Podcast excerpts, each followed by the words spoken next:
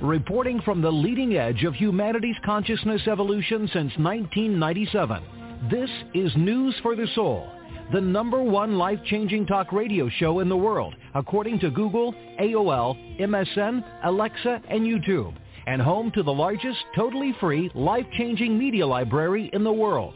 In its 13th year of broadcasting, News for the Soul is syndicated on the air, on the web, and beyond, and found online at newsforthesoul.com. Now, here's your host, the one News for the Soul listeners are calling the Oprah of the Internet, Nicole Whitney.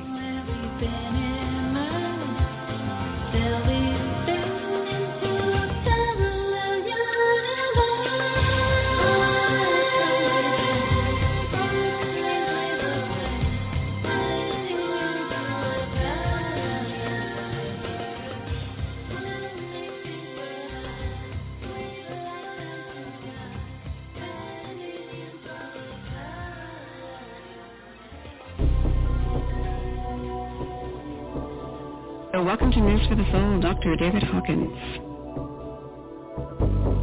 This is Dr. Hawkins. Hi, Dr. Hawkins. How are you? Fine, fine. I'm so glad we connected. I first heard about your first book when I was actually at a talk with Wayne Dyer, and he had been explaining to the audience that he had changed his, I mean, this book had just changed his entire path. Yeah. And then I heard several other speakers say the same thing at other events, and I thought, I got to check out this book.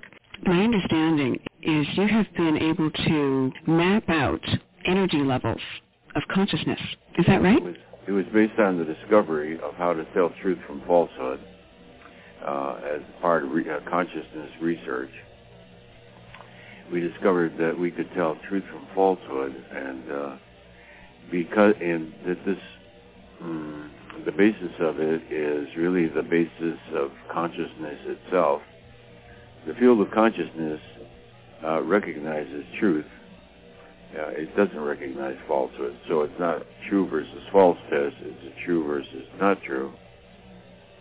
And because consciousness itself is totally encompassing of all of mankind, and it's outside of time, temporal time, we discovered we could find the truth or falsehood of anything, anywhere in time or place, any person that ever lived, anything they ever thought, uh, anything ever written, every piece of music. In fact, we're currently doing a book with a thousand calibrations of everything from the ancient pyramids to all the great philosophers, the great artists, and all the aspects of current society. So it's wow. a really incredible research tool. So how, starting from the beginning, I mean, how did you first come across this concept? Well, I myself had had some uh, what the world calls enlightened, enlightening experiences very early, and uh, they tended to recur and then became extremely overwhelming in my late 30s. What was happening? Um, well, the first one began really at age three when, uh, out of total oblivion, I suddenly became aware of consciousness. I became aware of existence. I had no verbalization for it, but there was a nonverbal awareness of existence. And instantly up came the fear of non-existence. If I exist, then it could have come about that I would, would might not have come into existence. So that's a in spiritual work that's called the polarity of the opposites. It's a duality, and really it doesn't get resolved until very advanced spiritual evolution calibration level about 850. That took me 50 years. And then uh, in teenage, uh, I had a near-death experience in a snowbank, and uh, in those days, nobody ever heard of such things. But uh, in the middle of a blizzard, I climbed into a snowbank to keep from freezing to death.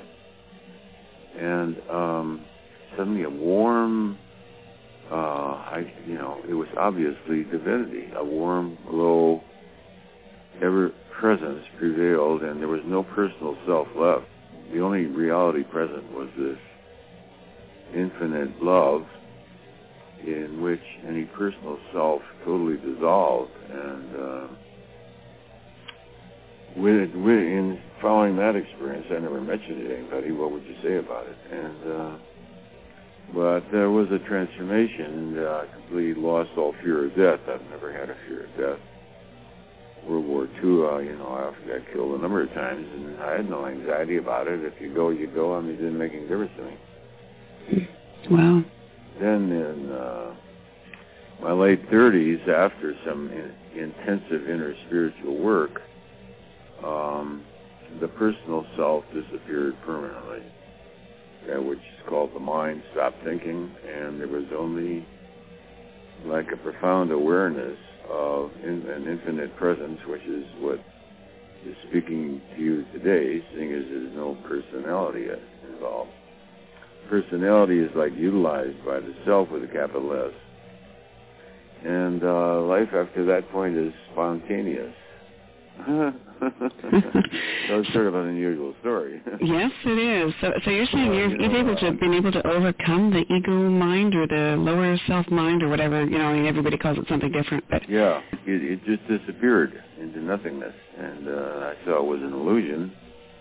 Uh, after that, it was practically impossible to function, and um, I did leave the world for close to ten years, and. Uh, and then began to function again, and out of that came this research.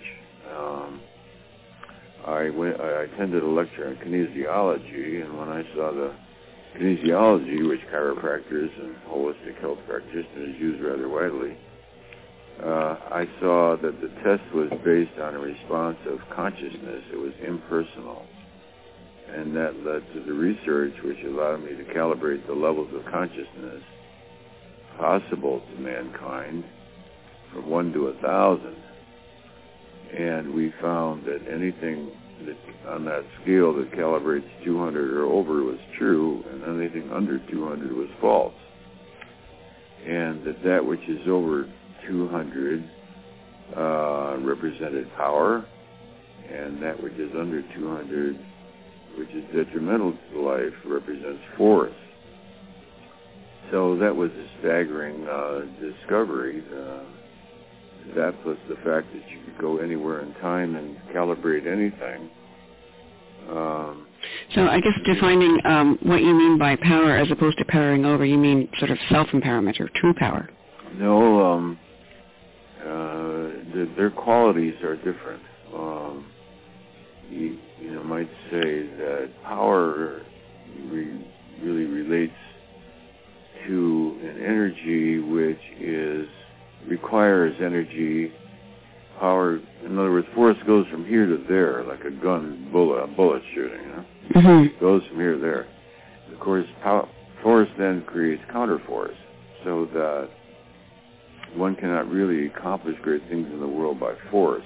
Uh, power is more like gravity. Gravity doesn't go from here to there gravity gives out energy, sustains everything within its field. So power is more like a field, and force is more like uh, physicality within the field. But the real power is coming from the field. So when there's resistance, that's force. Mm. Well, spirituality has to do with context, which is the field, and uh, the ego has to do with more force, emotional force, uh, which is the content. So it led to the realization that um, the reason man can never arrive at what is truth, or how do you know truth, is because he didn't realize the difference between context and content. And spiritually speaking, the ultimate context is God and in the average experience, content is the human ego. So that was, you know, like redefining what is the problem. yeah. How did you come to set a value for things? How how did you get to that level? Setting a value for certain levels of of power or force or you know, well, different oh, energies. Yes, how to get a calibration. Well, we uh, mm, by trial and error ended up with an arbitrary scale of 1 to a 1,000. It's actually a logarithmic scale. But um, you can say, in fact, anybody can set up their own scale. You can set up your own scale from 1 to a 100 or 1 to a million or whatever you want. And then you say, well, if everything in the universe that ever existed is, you know, goes from 1 to a 1,000, then um, where is the Statue of Liberty? Over 100, 200, 300, 400, and then suddenly you go, you you get a definition. Uh, we, and this is through the muscle testing, the kinesiology muscle testing, where your yeah. arm stays strong or goes down, right? Yeah. So what we mainly said was, if everything goes from one to a thousand, what is what number is truth? We got 200. So on the published map of consciousness, 200 is the level of honesty and integrity. Huh? Honesty and integrity.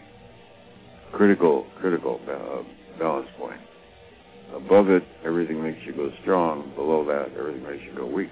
Huh?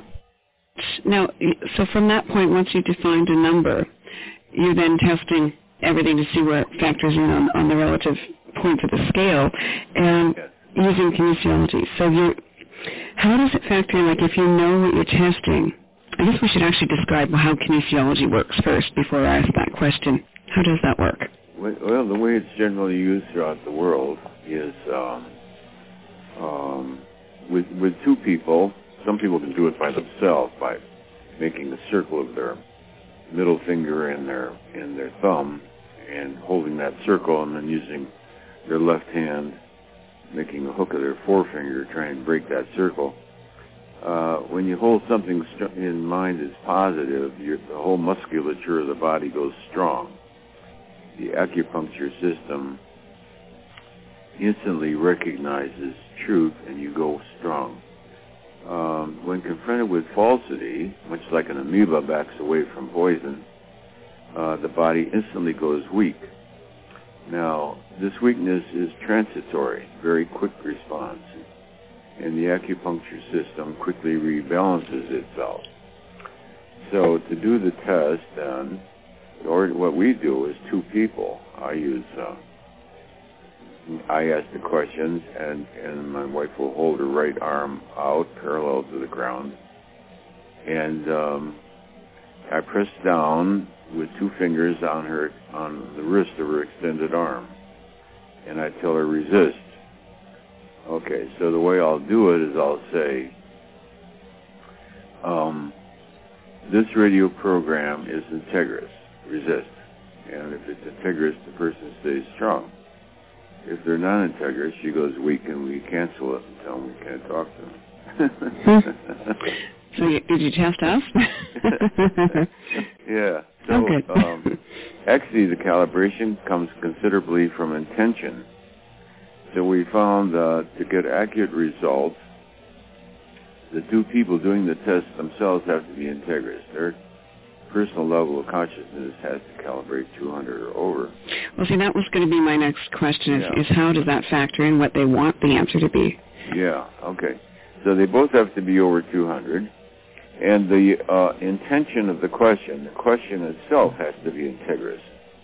So you can't use it to like make money on the stock market because that intention would be coming from the solar plexus, gain, uh, profit, money, etc. Hmm. Uh, so one has to have a certain purity of intention. In other words, you're asking the question for the purpose of knowing the truth. So um, we discovered that um, the personal beliefs of the people doing the test have nothing to do with the response. Uh, that the response is impersonal. Um, this can be proven in a couple of ways. One is you don't have to tell the um, second person what you're holding in mind, and I often do it that way. I'll say what I'm holding in mind is over 200, and her arm goes strong. It's over 300, arm goes strong. 400, arm goes strong. 440, arm goes strong. 450, she goes down. So yeah, what I'm calibrating is probably around 445, you know, maybe a book title. So they don't have to know what it is. No, so, you know, the, the other person doesn't even have to know what it is. Um, also, the answer you get may be quite contrary to what you believe. And uh, so I always say don't do the test unless you're willing to accept whatever that answer might be, which means you ought to be you have to be dedicated to knowing the truth rather than affirming some positionality. So definitely not being attached to the outcome. Yeah. In other words, so you have to be more devoted to truth. In other words, you have to be devoted more to God than you do to the ego, because the ego has positionalities. Right. You know, a lot of people write me letters and they say, please uh, calibrate this, that, or the other thing. They don't really want to know that. All they want me to do is confirm some prejudice they have in their own mind that, that some spiritual teacher off in some remote area is is uh, the, you know, the savior of mankind or something, and uh, I don't want to tell them that he only calibrates 180. do you get a lot of calls like that? Do you get a lot of mail like that? Yeah, we try to discourage it, but we get quite a bit. Wow. Piles of books and propositions and papers, sad stories. Uh, what we do is we we teach the people how to get arrive at the answer themselves. And if they're unable to do it themselves, we give them a lot of references to people who do do it and know how to do it. On the internet, for instance, under kinesiology, there's uh, many references. You know, the original work was done, done by Dr. John Diamond, who wrote a book called Your Body Doesn't Lie. Uh, later put out also as Behavioral Kinesiology. And there's the American College of Kinesiology. So I tell if you, people, if you really want to know, go to kinesiology on the internet and study it, and you know that way you can discern the truth yourself. Mm-hmm. I am putting out a book, uh, which I'm working on now, a thousand calibrations. Of, it'll include most of the questions that people ask. So I tell them, well, in a year that'll be covered in a book, you know, or something. Oh, good. Okay, when's that coming out? Oh, that'll take me a good year yet. thousand calibrations. I mean, we've probably done six, seven hundred already. And by the time the, we wrote the book I, uh, we've done 310,000 calibrations. Holy smokes. And what was the focus? I haven't read that one yet. What was the focus of the book I? That was that's well, the recent release, right? Of the trilogy, Power versus Force introduces the subject, and um, that book calibrates, I think, about 850. Yeah. Then we took the subject further in the book, the second book of the trilogy, called The Eye of the I, um, meaning really spiritual discernment, uh, and going to a higher level of consciousness, and the completion of the trip from the evolution of mankind. You might say the evolution of consciousness since its occurrence on this planet up to the present time and up to its highest evolution as the great avatars, Christ, Jesus, Buddha. Um, so this, the third book completes the evolution all the way to the maximum possibility of enlightenment in its highest expression. So it's really for the serious spiritual seeker. Book one appeals to a wide number of people. Book two is more for the spiritual seeker, and book three is for a person really who's dedicated to reaching enlightenment. mm, wow. So what number do you calibrate at? Uh, I don't calibrate myself. Has yeah. anyone done that for you? Oh God, they always do that. Any idea where you're at, roughly? The the the book always reflects the writer's level of consciousness. So the calibration of the book tells you what the level of that consciousness is. Mm-hmm. And the book was I think Eye of the I was, uh, no, let's see, Power versus Force was 850. Eye of the I was 970. And I is 999.7. oh, my. Well, that is high. um, when you tested our show, I'm curious. Hmm? I'm, te- I'm curious when you tested our show, what, what number you got there? When I did what? When you tested our radio show. Oh, I, we just ask if they're integrous or not. We oh, okay. Calibrate the level. Ah, okay. usually in the 400s because uh, an interview show has to be done by somebody intellectually aware, or capable. So it's usually, you're almost always in the 400s, you know. Yes, one would hope anyway. well, uh, that, that's the level of America. So to have a radio show, you have to be pretty much on the level of the listener. The America calibrates at 431 right now. I think Canada calibrates about the same. What does George Bush calibrate at? Uh, well, the Office of the Presidency of the United States calibrates consistently 450 to 460. It has for you know, 100 years. Um, the great spiritual leaders of the world uh, usually calibrate uh, in the five high, five, high 500s. Uh, the Pope and um, what's the head of the Tibetan uh, Buddhism, so world famous, uh, Dalai Lama. They, they calibrate in high 500s. They don't go over into 600 because at 600, what happens is you become pretty immobilized. There's only an infinite presence of love, and like I was in the snowbank, you're, uh, there's no personal self to function. The world is not real. Only the presence of God is is the sole reality about which nothing can be said. You can, there's nothing to say about it. It took me 30 years. For 30 years, I never said anything about it. What can you say? Tap somebody on the shoulder as you walk down the street and say, "Hey, guess what?" yeah. Well, I mean, times have changed now, of course, but it wasn't like this then. You know, where it was people were quite open about things now, but seemingly anyway, at, at least in certain circles. I'm still kind of hooked on your last comment there about so the the country, the overall country in which you're living, is calibrating at about 400. Um, North America calibrates around 431, which is extremely. Uh, I mean, it's a that's a very integrous level, and uh, it's a lot higher than I thought it was going to be. Well, only eight percent of the world ever reaches the 400, so it is extremely high. You know, whole continents calibrate like 90. With the amount of violence going on and stuff, you know, that's what's surprising me. What? What's surprising you? The, the amount of violence and, you know, guns and killing and, you know, violent programming and I would have thought that would take us down a few notches well, overall. 500s, you know.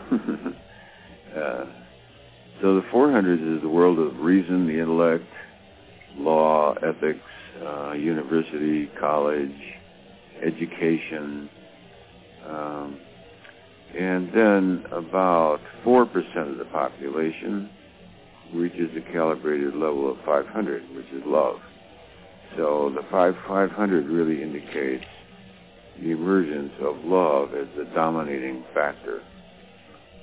Um, and, and on that level, love means a way of being in the world. Uh, it's not an emotion like in love. Um, mm-hmm. It's not between two people. It's what you have become. And by consciousness level 540 is reached only by 0.4% of the world's population. And that is the, mm, that's a level of uh, unconditional love. Unconditional love means as a person assassinates you, you bless them and say, thank you, brother. Yeah, yeah, total law of allowing there. That's a big one to get to. For, yeah. And then at 600, as I say, that's the traditional level of true enlightenment. Um, most people don't function in the world after that. The majority at 600 becomes silent, and, the, and you don't have to stay with the, with your body, by the way at 600 it's quite, you have permission. There's a standing permission um, to leave the body. There's no obligation at all to either leave it or not leave it. And uh, uh, the power to choose at 600, eh? Hmm? The power to well, choose. There isn't anybody to choose. The choosingness seems to be operating of its own, perhaps some karmic momentum about whether you're going to re- re- yourself to continue with the body or not. I remember being in that state one time in which uh, that state recurred, and uh, it was in the presence of someone else, and I realized that if I didn't reactivate the body, he would think I died. That was my father. I th- uh, and then how I saw he would grieve because he believes in death. Well, in those states you realize no death is possible. But he would grieve, and so I breathed again. wow. How old were you then? oh, teenage. So no one else knew what you were going through in those that aging. There was no one to describe it to. Um, near-death experiences were never heard of. Um, the only spiritual literature I knew of where it was religious in nature, the experiences of the saints. Uh, anyway, it was uh, it totally transformed the personality. It was never the same after that. What other people take seriously seemed always to me as a joke. Wow. So you didn't get you found that you didn't get caught up in the drama of the surface level of things. Well, after some years, there is the capacity to uh, re-energize what uh, I guess Jung would call the persona, the personality, uh, which is not yourself, interacts with the world, but it does so spontaneously, just like your body does that. Your body functions spontaneously after that and you just witness it. And so does the um, what the world would call personality, the interaction with the world, the capacity to verbalize. So to re-enter the world is um, not easy, and to this day it takes energy to enter into the world of form, language and verbalization logic and all that but one becomes adept with it. Um, it's like focusing one's energy without instead of allowing it to be just within. You know? Although sometimes it goes within, and I don't know what people are talking about, frankly.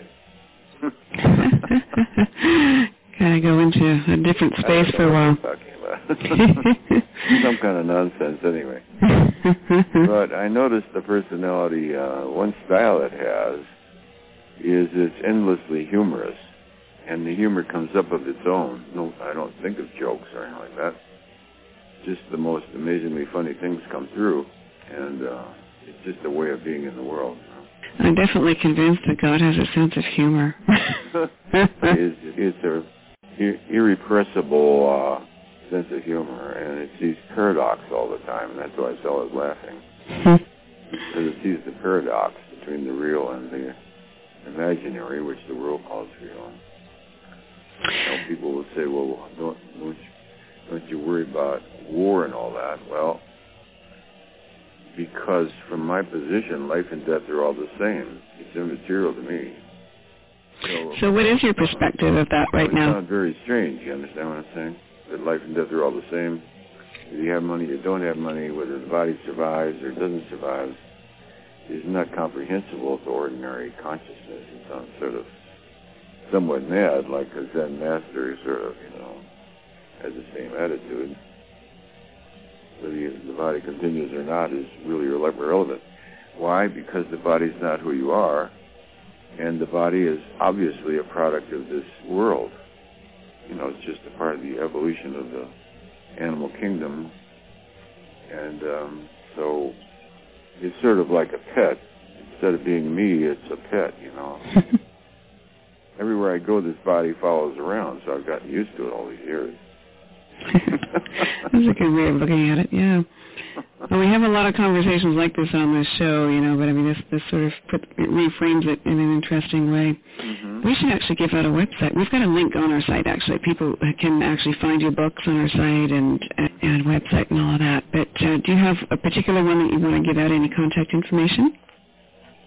Oh, well, there is one that has what people are looking for. It's called www.veritas, V like in Victor, E-R-I-T-A-S, pub.com. www, period, veritaspub.com. okay, so they can get more information about your latest work there and everything? Yeah. Perfect. I don't know how to work a computer, but that's what it says on the computer. well, that's what I wanted to ask you too. Is, is what is your perspective of what's going on with you know this war on terrorism and, and uh, global sort of upheaval. Well, I am, in fact, giving a lecture on this coming Sunday on um, spirituality and one's one's relationship to the world, and uh, the world, you know, as it is hitting the headlines right now, has to do with war and peace, etc. And what are the sources of war and peace? well, um, my understanding of, of that is somewhat different. Peace is the natural condition when falsehood is removed. Therefore, war is the consequence of falsehood. So the elimination of war then is by the elimination of falsehood. To be able to eliminate falsehood, you have to be able to tell truth from falsehood, which mankind has never been able to do. The uh, consciousness level of mankind stood at 190 all these all these centuries, the last thousand years or so which is below truth, because truth is at 200. Then in the late, late 1980s, for unexplained reasons, the consciousness level of mankind as a whole went from 190 to 207. Well, 207 is a totally different ballgame from 190. At level 190, greed and victory over others and all these kinds of things are excused and when I grew up, you know, you were supposed to be a success. Uh, business was not constrained by ethics. You know, they say, well, business is business. And um, an outright dishonesty. I can remember I was interviewed for a job where I was supposed to sell something that I could see would be, you know, non-integrous. And uh, the sales supervisor said to me, well, look, if you don't get their money, somebody else will.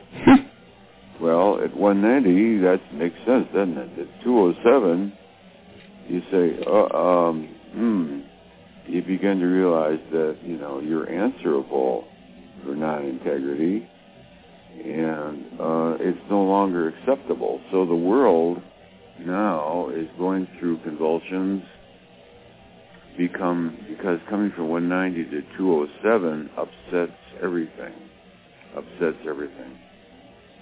So you could look at the totality of mankind as though it were one person. And you might say war is like a uh, an appendix that's about to rupture. so it's a bit of a purification, cleaning house. Well, I, I got that Bush's intention was to take out the appendix before it ruptures and gets worse. That's what I got was his, hmm. his conscious intention which he has sort of stated uh, many times. He said, uh, I took an oath of office with my hand on the Bible to protect the lives of the citizens, and it is my duty to carry that out. So I would guess, within his own understanding of integrity, he is doing what he considers to be integrous. But that's what he t- attested that that's what he, he believes anyway. Yeah, I think that's what he does. So Hmm. In other words, a person is integrous if they state what their position is and then live to live up to that position. You know what I'm saying? Just like um, the Taliban, I guess, is integrous if they think, uh, you know, Americans are the, the, the great Satan, then killing them is integrous. So that's their view of integrity. It's different than mine. I'm glad I wasn't in the trade center when they carried that out. yeah. Again, back to their their relative thinking, right? well, you see, mankind basically is innocent because, first of all, he has no way of knowing truth from falsehood. Secondly, human consciousness is like the uh, like the hardware of a computer, and then society programs it like the software. Well, you know the hardware of a computer cannot defend itself against what you put into it. That's so right. you can convince people that anything is the truth. And in World War II, Goebbels uh, demonstrated that. He had the science of propaganda down. And his, his thesis was, if you repeat a lie often enough, everyone will come to believe it, no matter how outrageous it is. And he was quite successful at that. He brought up a whole generation of Germans who worshiped not God, but uh, Adolf Hitler as the Fuhrer, and willingly gave up their lives. And of course, that falsity cost 40 million people dead. Pot Paul caused another 20 million dead. Stalin caused another, what, 50 million dead. Supposedly in the last century, 100 million people died due to falsity. due to hmm. falsity. That's the sole underlying disease. Yeah? So again, it comes back to purity of intention then, but like Hitler's intention, what was his intention? His intention was that of the psychopath, which in which the megalomania of the grandiosity of the dictator is what the world is so ignorant it can't even recognize it. They think it's a leader when it's obviously a megalomaniac that will happily kill the whole populace. In fact, say that they deserved it. You know, Hitler wanted to just destroy the German people. They didn't deserve to live because they'd lost the war. So the degree of megalomania, don't forget I was a psychiatrist for 50 years, and very few people other than experienced psychiatrists really realize the, what the serious psychopathology of a megalomaniac. That they'll they'll sign a treaty one day, and as you walk out the door, they're already laughing at you. You can go back in history and say uh, when uh, Neville Chamberlain signed the peace agreement with Adolf Hitler prior to World War II. What was Hitler's response when he walked out the door? It was that of scorn. What an idiot. he really doesn't think I'm going to go along with this treaty. How stupid can you be, you know? So the naivete, I think, of decent people is that we expect other people are going to play by the Marquis of Queensberry rules. They have no intention. They are street fighters. And hitting you below the belt is exactly what they intend to do. So we tend to project our, our own personality on other cultures and presume they are like us. They are not like us at all. Not the same values. Even the value of life itself is not valued in many societies. Hmm. don't even value being alive. Well, if you don't value being alive, what can you expect of such people, you know? and this is part of what's what you see at play now with the conflict, current conflict? right now, you see the megalomania again of a. It, it, it's what you see is an appendix that's been neglected. See, and finally it festers, and then the world has to react, and the balance of power shifts around. Well, the world's been at war throughout all of recorded time. There's no time in human history when there wasn't a war going on. In fact, at this time, people think Iraq is the only war. Iraq is not the only war. There's been half a dozen other wars going on for 20 years, and the media, it just doesn't catch the glamour of this war. This war is very glamorous. Wars are glamorous. In Africa, there's civil wars that have been going on for 20 years with savagery that makes Saddam Hussein look like a Boy Scout. They butcher each other and cut each other's legs off and disembowel each other and take their brains out while they're still alive. I mean, that's routine in Rwanda. Uganda, places like that. Ouch. The UN just doesn't pay any attention to that because it doesn't make headlines. It doesn't make headlines, and there's no big money involved in it. If all those people in those African nations had great wealth, oh, uh, then everybody, the UN and everybody be all over it. They're poor countries, so who cares? They kill each other. The civil war has been going on for 20 years there. They massacre each other day and night, round the clock. Nobody cares. Have you ever uh, worked out what the calibration is of the mainstream media? Yeah, it's in the 300s. Um, that high, huh? yeah, well, it is. Not all the media, um, but... Um, what about news in general? It's up around 400 or so, but the main media is in the 300s. Uh, NBC News, CBS News, all those, you know. Hmm. So that's above 200. That's Integrous. Um, it, it's not highly intelligent. Highly intelligent would be in the 400s. So what they consider a balanced view is often quite skewed. Yeah, well, you know, one thing we've noticed with with questions and, and interaction with our show, since particularly since 9/11 and since you know the war on terrorism and all this stuff, is people's trust level because they're awakening more and questioning more. Their trust level of a lot of things seems to be questioning. You know, everything, and uh, we get a lot of questions about you know whether to trust the official story, whether to trust any mainstream media coverage, and where where the information is really coming from. They're questioning everything basically, which I guess is good in the sense of waking up. So, what would your take be on that?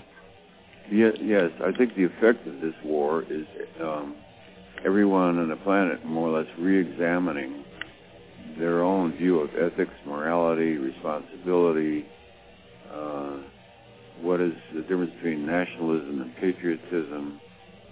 Uh, I think everybody's sort of re-examining their values. It's like a confrontation, a moral confrontation, mm-hmm. and uh, therefore it certainly has a certain uh, therapeutic value. And in crisis always forces people to re-examine their values and goals, the meaning of life, and what they're willing to die for, if anything. yeah. or what they're willing to have other people die for usually. mm-hmm. Yeah. I remember one woman, you know, I'm being interviewed on television, and she comes out of some revolutionary cause, you know, and a lot of people have died. And uh, so the uh, commentator said to her, well, what about all the people that died? She said, well, um, some people have, you know, uh, that's just the price of uh, the cause. Because she meant her cause. the cause that she was championing. And whether all the people who died wanted to die for her cause is another question, you know. Isn't it though? So how do people take this into, like, what's the first step for people listening as far as applying this application, power versus force, into their lives? Be aware that, um, number one, the human mind is incapable of telling truth from falsehood. That, first of all, is a confront to the ego, because everybody's ego thinks they can tell truth from falsehood. However, when you calibrate the people on this planet, you find that only 20% of the people are above 200. 80% of the people on the planet calibrate below 200, which is below the level of integrity, meaning they are run by um, desire, fear, loss, greed, get evenness, being right, winning. It's really the minority of the people on the planet that hold the humanity together. And of course, the reason they do is because they're so far more powerful. So when you calibrate these energies, you're calibrating levels of power. Uh, people at the bottom are very destructive and, and more numerous than people at the top. But the people at the top have more power in that their consciousness tends to dominate the field so people who are dedicated to peace, sincerity, uh, compassion, love, charity, uh, they radiate into the world an energy field which counterbalances thousands of people who are thinking negative thoughts. The negative thoughts are weak. They're weak by comparison. So all you need is one field of gravity to hold the whole universe together. So those elements in society which uphold uh, truth then tend to counterbalance so that the world doesn't disappear into self-destruction. You know, we're close to it. In the 80s, the Russians had a great super bomb design, which if they lost the war with the United States, would destroy all life on Earth. and they were actually into this super nuclear bomb how intelligent is that, eh? Yeah. we'll show them. Uh, when you look at the degree to which the human mind is prone to madness, you know, the way, you know, right now, on the other side of the world are people who believe that, uh, you know, the suicide bombers, that, you know, you go to heaven if you blow up a busload of 30 children on the way to school. I mean, that's madness of such a, an extreme degree extreme degree. I mean, really extreme. And that thousands of people can actually believe that is frightening, to tell you the truth. It's frightening to think that. The bottom line is we can evolve to higher levels, right? When, like just because we calibrate now today at a certain level, we can evolve to a higher level. Yes, but, but we're extremely fortunate. We're extremely rare, and uh, to be able to reason, to look at logic and truth and examine what is truth is really quite a rare gift. And uh, so people who are more conscious and aware and dedicated to spiritual principles, you know, are, are really quite rare, numerically speaking, numerically speaking. But their power on the planet is quite quite enormous. So true power, much stronger than force, and grow as our awareness goes up. Is that right? That's that's the evolution of consciousness. And the spiritually oriented person their consciousness is moving faster than the rest of the human race. So they're often at some disparity with the way the populace may view something because they're moving ahead and their goal is not worldly gain but internal uh, realization of the truth. And so their goals are somewhat at disparity. The world is primarily interested in being right and winning. Those are the only two things they really care about. Win and be right. Well, we have our work cut out for us, don't we?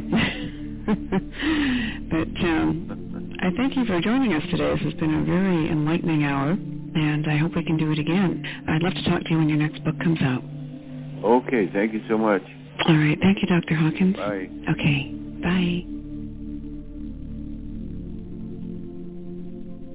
I say that I have heard this before, and the and the chat room is reminding me of this, but that you're considered the Oprah of the internet airwaves. I would say so. You're bringing so much information, and your own angel network, like Oprah has her angelic network. Yours is spiritual network, and it, it's powerful. Hey, this is Dave Morehouse, and you're listening to News for the Soul. Hi, Nicole. I just think you're awesome. I love your show. I just wanted to let you know that you're great and thank you for your show. Thank you for your love. Thank you for all the people that you have on. Bye. I've just been enthralled. I've listened to you know so much in the art. I have turned so many people on to uh, listening. I just think it's fabulous, and definitely want to um, be able to support you in your endeavors. Nicole, it's Chris Angel. Carl, congratulations, you're back on the air. Um, I've just listened to the JZ interview. Hey, first of all, I've just got to absolutely compliment you on giving one of the most unbelievable interviews. I've never heard somebody winkle pick somebody out of themselves and sum themselves up in one hour was a, a work of genius, Nicole. No wonder these people are, are like uh, after after the thing talking about you and saying how wonderful it was. It was incredible. And secondly was the information. She absolutely blew me away. I mean, unbelievable, freaky. But we're going there. You know that. We're all going there. I'm in San Diego, and I was somewhere on your website. Uh, by the way, it's changed my whole life. I love it. I'm really blessed by your your project, what you're doing to be able to share on the air is just an amazing thing. It's not just a show. It's a movement. You're listening to News for the Soul, the number one life-changing radio show in the world according to Google and AOL, and the largest free life-changing audio resource on the web. We feature the top luminaries in the evolution of human consciousness and have kept all of our shows all free all of the time for the world to hear. In a recent listener survey, News for the Soul listeners responded with overwhelming appreciation and praise, which they summarized with this one powerful statement. News for the Soul is not just a show, it's a movement. Go to newsforthesoul.com to see for yourself. That's newsforthesoul.com. How would you like to learn how to bend metal with your mind for real? Well, you can. News for the Soul is home to the one and only Spoon Bending Kit, an instantly downloadable digital gift that contains two hours of audio and visual instructions designed to get your mind out of the way and teach you how to truly affect solid matter just with your thoughts. Find out once and for all how you are affecting your reality with every thought you think. Don't let anything block you from creating the life that you want. Download the newsforthesoul.com spoon bending kit today. Just go to newsforthesoul.com right now. That's newsforthesoul.com. For years, News for the Soul listeners have had a direct experience with their power to create their reality through our exclusive spoon bending kit, a mind over matter training that teaches you how to bend metal with your mind for real. Well, what if you can use that same technology on your finances? What if you can take your same intention power and use it on the so-called recession? Well, you can. News for the Soul has just announced the release of its newest life-changing kit, the Prosperity Kit. We have combined the intention technology of our spoon bending kits with a decade of research to create a program that has the power to change your financial life. Isn't it time to transcend fear and live the way we intended? For real? Go now to newsforthesoul.com and click on the Prosperity Kit banner. That's newsforthesoul.com. It's not just a show. It's a movement. You're listening to News for the Soul, the number one life-changing radio show in the world according to Google and AOL, and the largest free life-changing audio resource on the web. That's newsforthesoul.com. Circumstances don't matter. Only underline, underline, underline, underline, underline, underline, underline. Only your state of being matters. Big fat period. Exclamation point. When someone says, well, you know, I simply got into the state where I believed I would simply receive more checks. Your physical, logical, reasonable mind goes, where the heck are they supposed to come from? I haven't done anything to earn that money. What are you saying? That some stranger just suddenly going to get into his head to pop a check in the mail to me for no reason whatsoever, and I'm just going to go to my mailbox and open a check that comes from a total stranger that's suddenly giving me exactly what I want? Yes!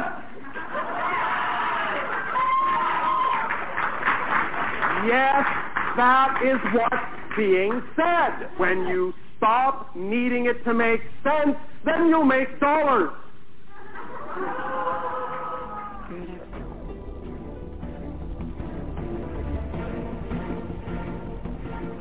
Tonight on the show, James Ray is back. The quote-unquote practical mystic has some tales that are more out on the limb tonight. You're not going to want to miss any of this discussion. Let's go now to our interview with James Ray.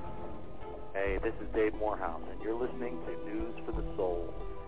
Thank you, Nicole. It's great to be back. Um, Always so a pleasure. Where do we begin? It's been very transformative for me, as we talked about last time. We're in this window, as you know, between now and 2012, which gives us just a little bit more than six years. I go off on my grand adventures to study with the ancients and to study the mystery schools and to have altered states of consciousness and to continually decrease resistance in the zero point field so that I can continually become greater and greater aware and greater and greater a practitioner of bringing into alignment my thoughts, my feelings, and my body or my actions and emotions. And to the degree you do that, you literally create anything and everything you want. On because he's here, he's back, and we're excited about that. Dr. Bruce Lipton, who you recall uh, to meet the demands of the outside world. Now, all this is getting complicated, except for the fact that a human is made in the image of a cell. And why that's interesting because then uh, from that parallel story, I would have to say, well, then the skin of the human is the brain. And in fact, it is. uh, and that's uh, from an embryology point of view, that the human brain is derived from the skin. So I'm going through this, these thick woods, and after walking about 100 yards or so, I saw it. I saw the big black bird just as in my dream. And uh, you know, I'm I'm not exaggerating. This bird is four feet tall. Well, I saw pictures of that at your event, right? Mm-hmm. That's the bird you're talking about. Yeah. Have you got pictures in the book? Yeah, there's a picture in the third book. I mean, that's wild. Those yeah. pictures were trippy. Tom Campbell is back, the physicist and author of My Big Toe Trilogies. That's Theory of Everything. And the website is my-big-toe.com. And we're here for another amazing out there discussion based on science and research that Tom has done. Welcome back, Tom Campbell, to News for the Soul. Well, thank you, Nicole. It's uh, my pleasure to be here. Uh, that sort of research out at uh, Monroe Laboratories, what it was called at that time, uh, wanting to understand um, these phenomena such as... Hello, everybody. Welcome to News for the Soul. This is Dannion Brinkley. Is Nicole Whitney, News for the Soul, life-changing talk radio from the uplifting to the unexplained. Okay, everybody, take a deep breath. We know that we choose to come to this world, and we're chosen to come to this world, and we've come for breath. We breathe in for ourselves and out for spiritual unfoldment. And as we breathe these moments, let's open up our heart and open up our souls, and let the true awareness of News for the Soul make its impact now and forever.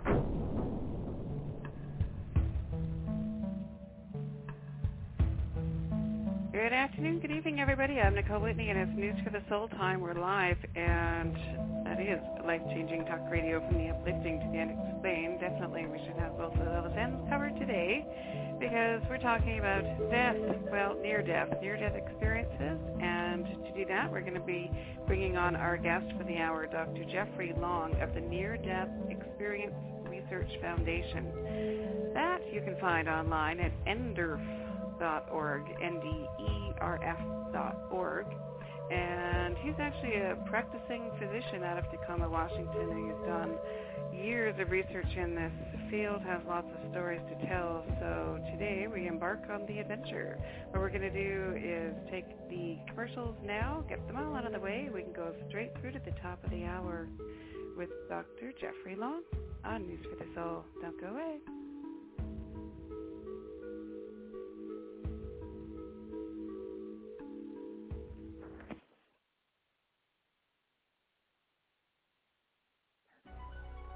It's not just a show. It's a movement. You're listening to News for the Soul, the number one life-changing radio show in the world according to Google and AOL, and the largest free life-changing audio resource on the web. We feature the top luminaries in the evolution of human consciousness and have kept all of our shows all free all of the time for the world to hear. In a recent listener survey, News for the Soul listeners responded with overwhelming appreciation and praise, which they summarized with this one powerful statement. News for the Soul is not just a show, it's a movement. Go to newsforthesoul.com to see for yourself. That's newsforthesoul.com.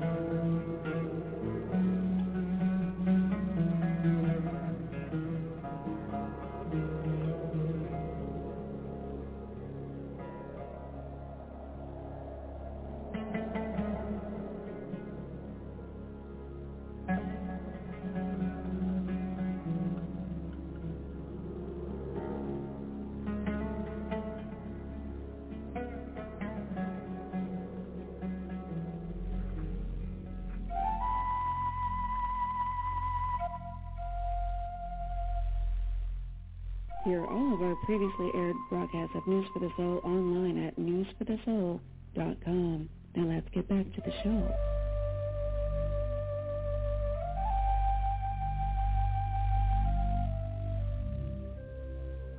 And we're back. I'm Nicole Whitney, and this is News for the Soul. We're live life-changing talk radio from the uplifting to the unexplained. I think we've got it covered. And I think we've got Dr. Jeffrey Long on the line now. As we mentioned before going to break, we're talking about near-death experiences on News for the Soul. Now, Dr. Long has done extensive research. You can find him online at nderf.org. And let's welcome him on and start the adventure. Dr. Long, welcome to News for the Soul. Well, it's my pleasure to be here. We've got a lot to talk about, believe me. We do. Well, this is one of our favorite topics here because, of course, it's one of the uh, most fear-generating topic, you know, for the mainstream kind of world. And you've done a lot of research as far as what happens potentially after we die. So I want to start kind of how you got into this, you know, what drew you to doing this work, this research. Oh, absolutely. And that's a really good question. Here I am, a physician, and you know from all of you that have interacted with physicians. We're very evidence-based people. We tend not to believe things that are outside of reproducible, everyday, you know, somewhat narrowed reality type of thinking. And yet here I am as a physician that is studying uh, extensively near-death experience. Well, the way I got started actually is quite interesting many many years ago I had an experience that that literally rocked my life and we could get into that if we have time but it led me to understand that there's clearly something going on outside of everyday normal reality and I understood that deep down to the soul at that point in time and I, I it was actually 4 years later that I understood that it was a spiritual experience and so that got me to thinking what does that mean? What what do I mean by a spiritual experience? What what is that greater reality? What can I really learn? And so part of that that journey, part of that search led me to develop the Near Death Experience Research Foundation. And so I set up a website. It's nderf.org, and the sole purpose of that website was for people to share experiences where they nearly died and had an experience that was dramatic, that where they were lucid, that occurred when they were unconscious, which should be medically inexplicable, and yet happened. And I wanted to learn from that. I wanted to, I guess, you could say early on I was somewhat selfish. I wanted to people to share and, and basically extend themselves so that I could learn, and that was over 10 years ago. At this point so in time, eh, can you give us the nutshell version of what happened to you before you move forward, so we we can yeah. kind of relate to your adventure there? No, absolutely. It was one of these dreams that is absolutely not a dream. Uh, in the, it was really more of a vision. That the technical term, as I've grown now after having thousands of people share their experiences with me, it was a true vision. As part of this vision, I saw a very mystical light that was unlike anything that could possibly exist on Earth. And then, as part of that vision, I absolutely died. I don't think I died, maybe died, possibly. In this vision, I understood that I died.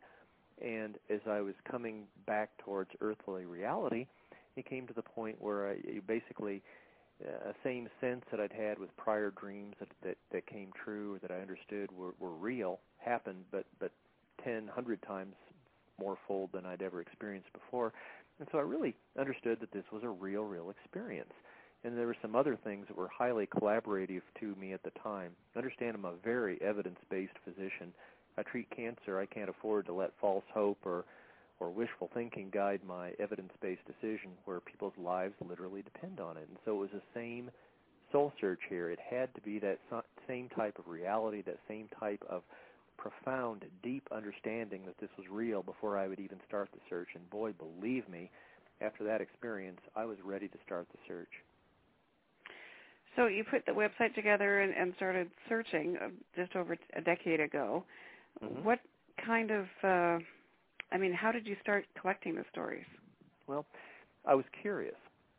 Uh, you know, after a period of, of many, many years, I came to understood that understand that I had a spiritual experience and that there was something more going on in the universe than than you could necessarily measure or objectively quantify by every scientific tool that I had been taught my entire life. That there was much, much going going on in terms of us as beings than I had ever been taught in medical school. And so as part of, of, of me learning that, I turned to the greatest mentors that I possibly could, that being people that have actually had near-death experiences. So in August 1998, I set up the Near Death Experience Research Foundation on NDERF, and that was the beginning of the journey.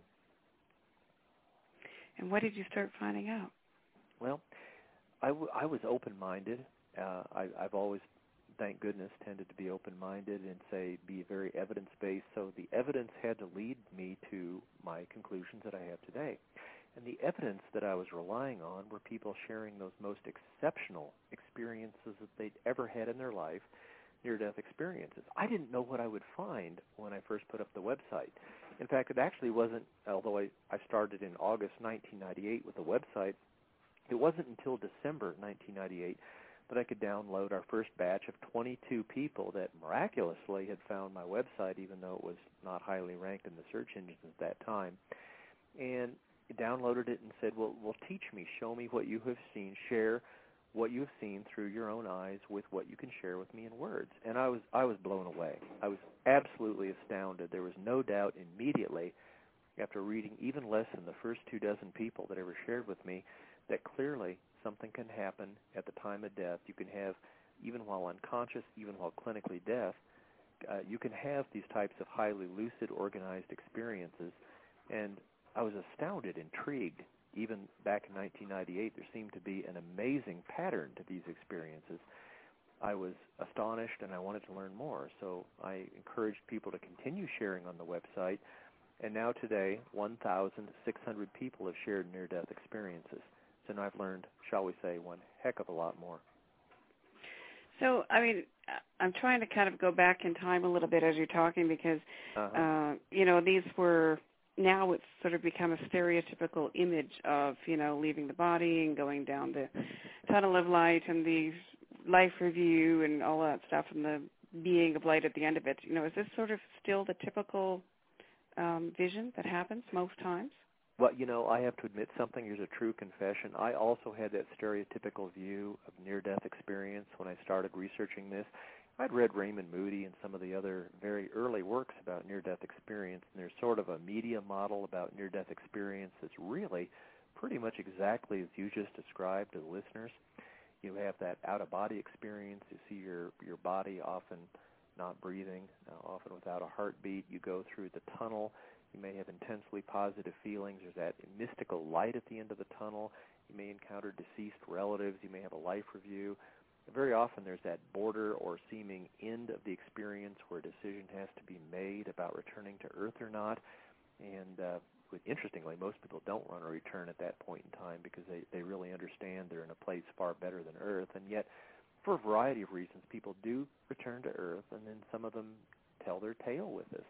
And so even though you say there's a stereotypical or a preconceived model of the near-death experience, let me assure you and your listeners that there are no two near-death experiences that I've ever encountered out of out of over a thousand that are absolutely the same.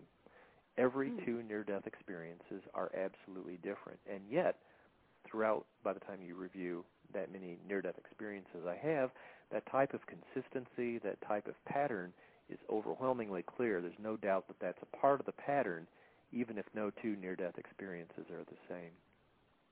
Interesting. I don't know, don't know if you were aware, but for the first two years of News for the Soul Radio, my co-host was Dannion Brinkley, so of course I had picked his brain extensively on the issue whenever I could. I know and, Dannion uh, well. I've met him personally. He's a he's a heck of a great guy. I, I used to call him famous dead guy. yeah, yeah, yeah so maybe famous dead guy times two. He died twice, as you know.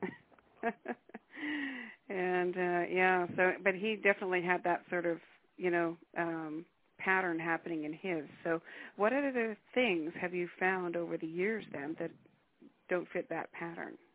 Well again you know since no two near death experiences are the same we've we found a whole lot about this.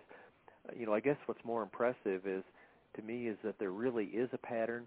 I mean when when you when your heart stops beating when you clinically die of course, once your heart stops beating, immediately blood flow stops flowing to your brain. I mean, obviously. But a number of researchers have studied electroencephalogram measurements of brain activity, that's brain electrical activity, and very clearly and consistently across multiple studies, 10 to 15 seconds after your heart stops beating, you do not have any brain electrical activity. So therefore, at that point in time, it is absolutely impossible to have a conscious, lucid, organized experience. You cannot have a memory at that point in time. It is. The way we understand medicine, the way I was taught medicine, it is medically inexplicable. And yet, that is the time that people have near-death experiences. That's the time they're in that out-of-body phase. They see the resuscitation efforts. We've had, oh gosh, if I had a nickel for every near-death experiencer that described a flat EKG measurement of their heart activity over and over and over. So there's no question that that's the time that it really happens. This should be impossible, and yet thousands and thousands of people, in fact, a Gallup poll published in 1982 suggested that about 5% of Americans have had a near-death experience. So millions of people, and undoubtedly many people listening to this show tonight, have had a near-death experience. It should be absolutely medically inexplicable. There's no medical explanation at all. And yet, without any shadow of a doubt, it's really, really happening. You as a physician too. I mean, have you encountered this with patients? You know what's really interesting is that as a physician, I am very aware. And I'm a. Let me back up a little bit. I'm. Physicians all have medical specialties. My medical specialty is radiation oncology. I use radiation to treat cancer. I'm a specialist. Patients that have cancer have seen other doctors almost always by the time they see me. They know they have cancer. They know that radiation might have an important role to help them potentially even cure their life. So that's all been the conversation or understanding patients have when they come and see me. They're really not there to say, "Oh, Dr. Long, let me tell you about this near-death experience I had." You really have to draw that out from them. In fact, I've been doing this for so many years and been on so many media events, including but not limited to ABC News with Peter Jennings, Fox News, the Learning Channel, on and on and on, and innumerable radio shows such as this one. So probably more often than not, when people are aware that Dr. Long has studied near-death experience, it's not because I tell them or because they ask or because they feel so moved at the time of our consultation or, or physician-patient interactions to share it. It's because they talk to other staff and they say, "Hey, you know that Dr. Long? He's you, you ought to talk to him if you've had a near-death experience. He he he's interested in that." Or much more commonly, they go to the website and say, "Well, if I'm going to trust my life." to this Dr. Jeffrey Long, who is he? And then learn something from him on the internet. And of course, if you go to the internet, my near-death experience website is so prominently uh, there that it's very, very obvious very quickly to anybody that looks up my name that that's my interest. And so that's been mm-hmm. the great majority of patients that share their near-death experience kind of had that. I almost hate to say permission because I, I share, you know, I give permission to anybody to share with me, but they really feel that it's okay based on awareness of my openness and acceptance and research and near-death experience to share with me. And that's how it happens. So putting all this together over these years of collecting the research and the stories, um, what is maybe give us a couple examples of something that just really made you know that there was something huge going on here, that this was real and absolute. Okay. That's a great question, and I will tell you my very first near-death experience I ever encountered as a physician. I was back in Iowa City, Iowa, where I did my residency training. And in the wintertime in Iowa, guess what? There's not a whole heck of a lot you can do. You go out and throw back some brews like a lot of other people do in Iowa City. But I had some friends visiting from Chicago, and my friend had a wife. I knew him from college. I was in my residency training in my medical specialty of radiation oncology. And my friend's wife was there, and, and she was just flipped off that she had had an allergic reaction while she was undergoing an operation and coded and died on the operating table, and that was all she said. Well, I said, huh.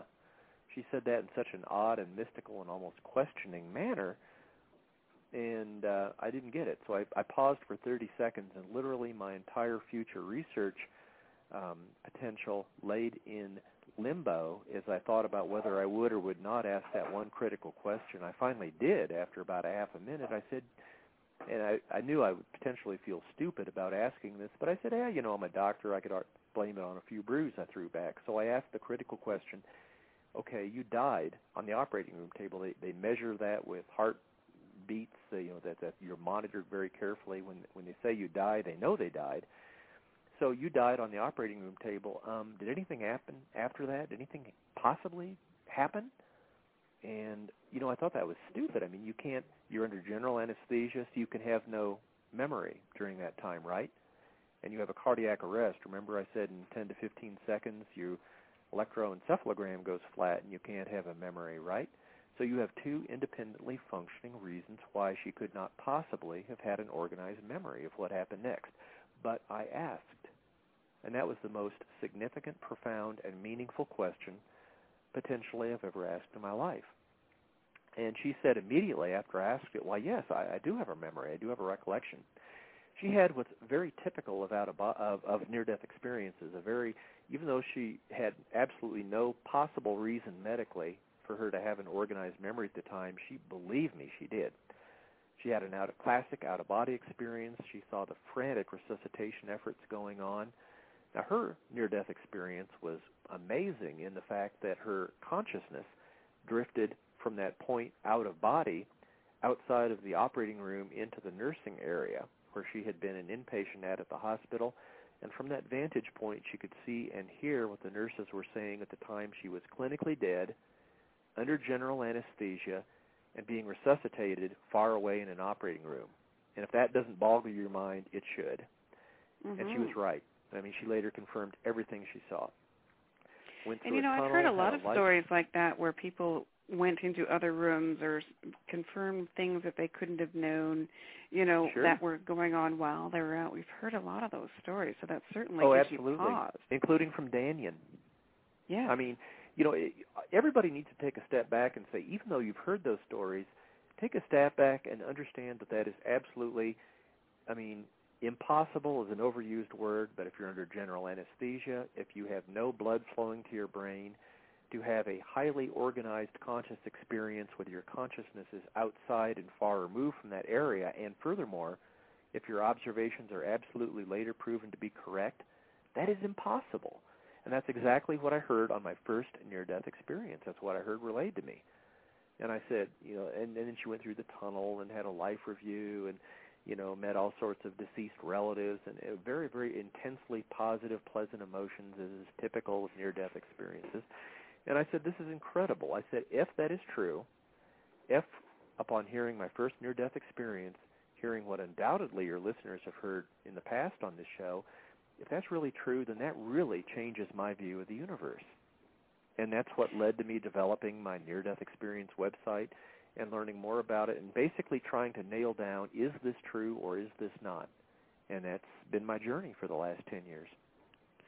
Well, that's the thing. It it has to change your view of the universe. If if you know if that many people are having come you know things that you can confirm and back up and you know compare with scientific data. I mean, what about all of these theories that they throw at you as far as what might be causing these you know uh, so-called near-death things? I mean, they call them mm-hmm. hallucinations or uh-huh.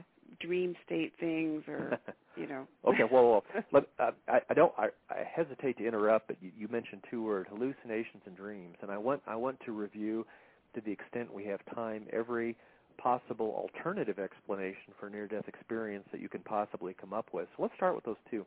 Hallucinations medically speaking hallucination is an unreal um, perceptual experience which the bottom line is has no basis in reality I've talked to innumerable patients that have had hallucinations under a variety of circumstances due to lack of oxygen, due to uh, drug experiences, due to uh, uh, psychotic uh, separations.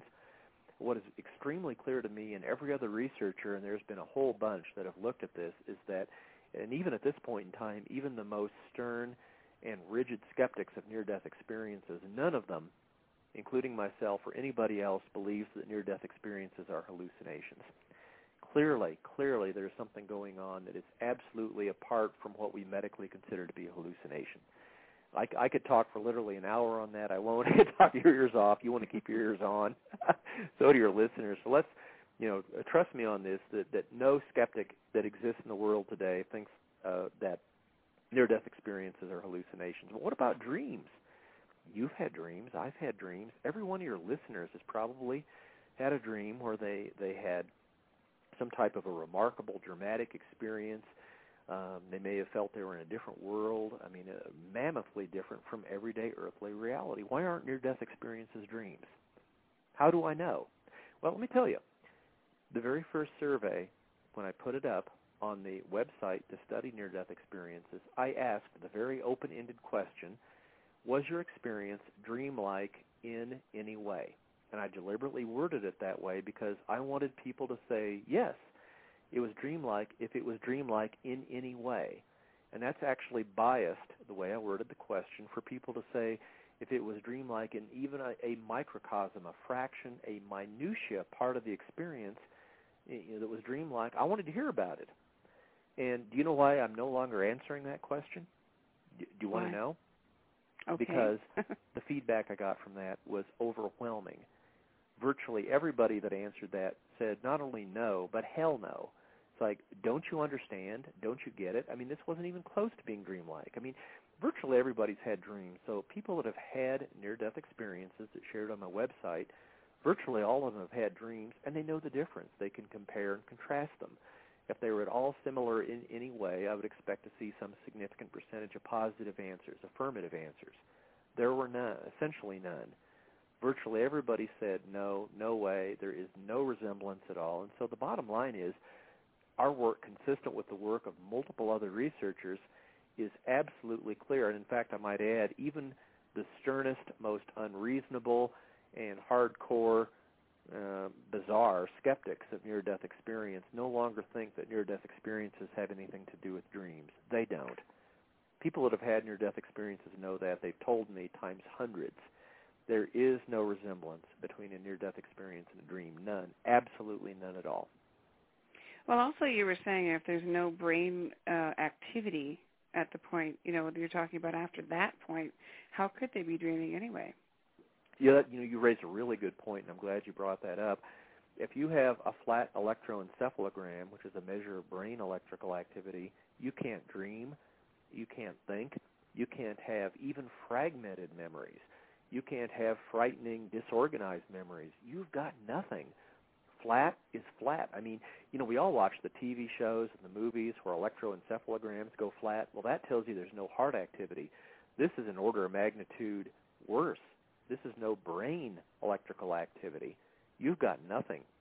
You have no potential to form even the most rudimentary, primitive, disorganized thought. There is no medical explanation for any memory whatsoever at that point in time. And yet, as I said, that's when people have these conscious remembrances of near-death experiences.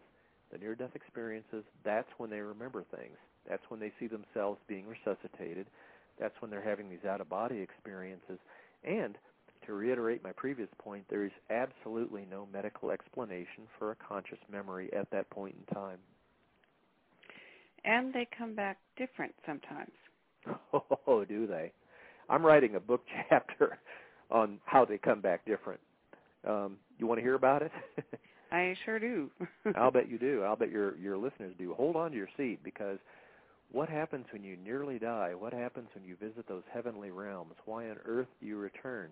How does that change you? How do you live life differently if you know that life isn't the end point? How do you know how do you live life if you know that you're not going to die, that death isn't really the end, if there's much, much more to our earthly existence than we ever possibly knew? Well, obviously that's been a, a tremendously significant topic to me and as well as a number of near-death experience researchers.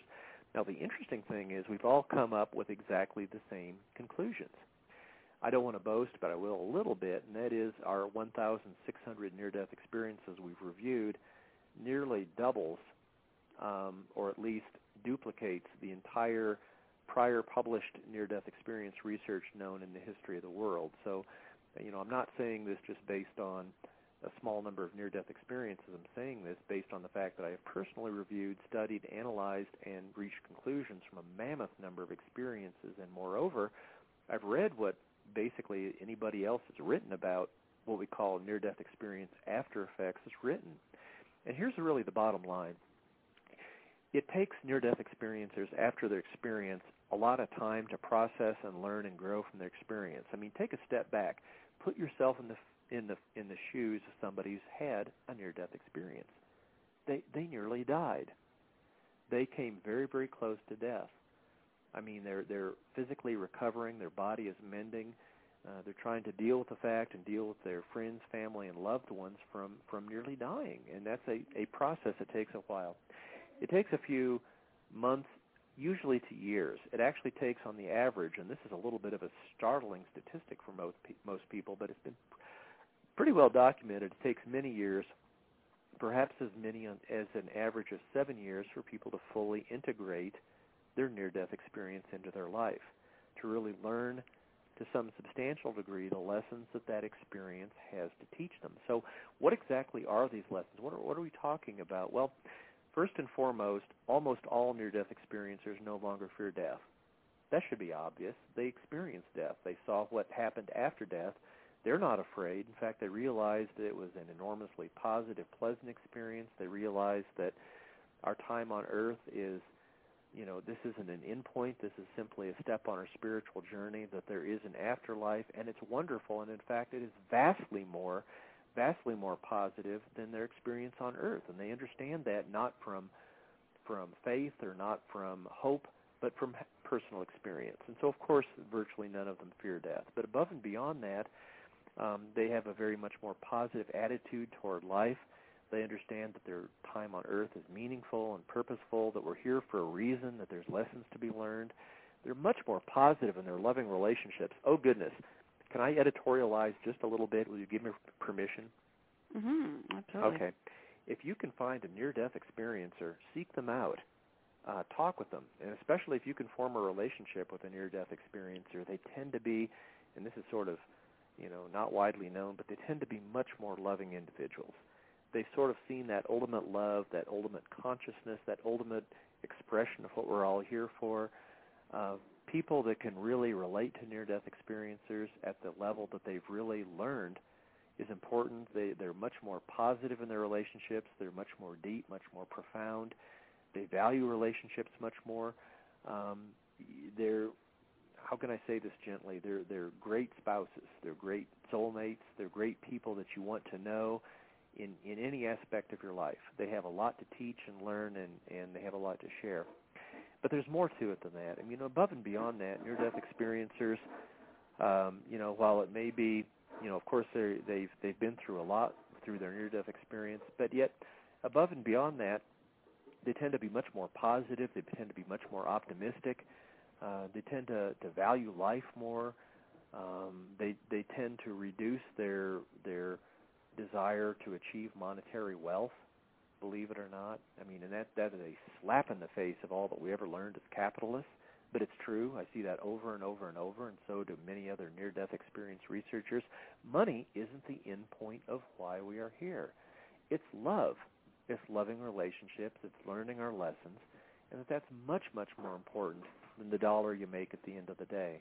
That is a profound lesson that substantial majority of near-death experiencers, after a while, grow to understand and it really changes them. It changes their values, their perceptions, and uh, very often near-death experiencers change the job they have so they can better reflect those values.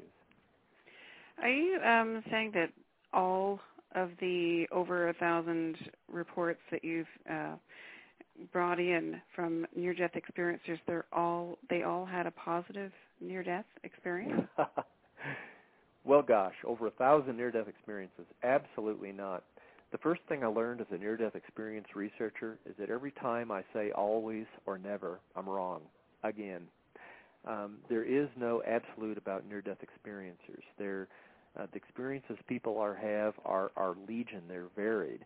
So by the time you get to a thousand near-death experiencers, there's always that one, two, three, or four percent that have very different, very unusual experiences. And well, you've talked to Dannion Brinkley, and I suspect you've talked to other near-death experiencers. So I'll bet you know what I know is that a few percent of near-death experiences can be frightening or even hellish. Is that is that where we're headed?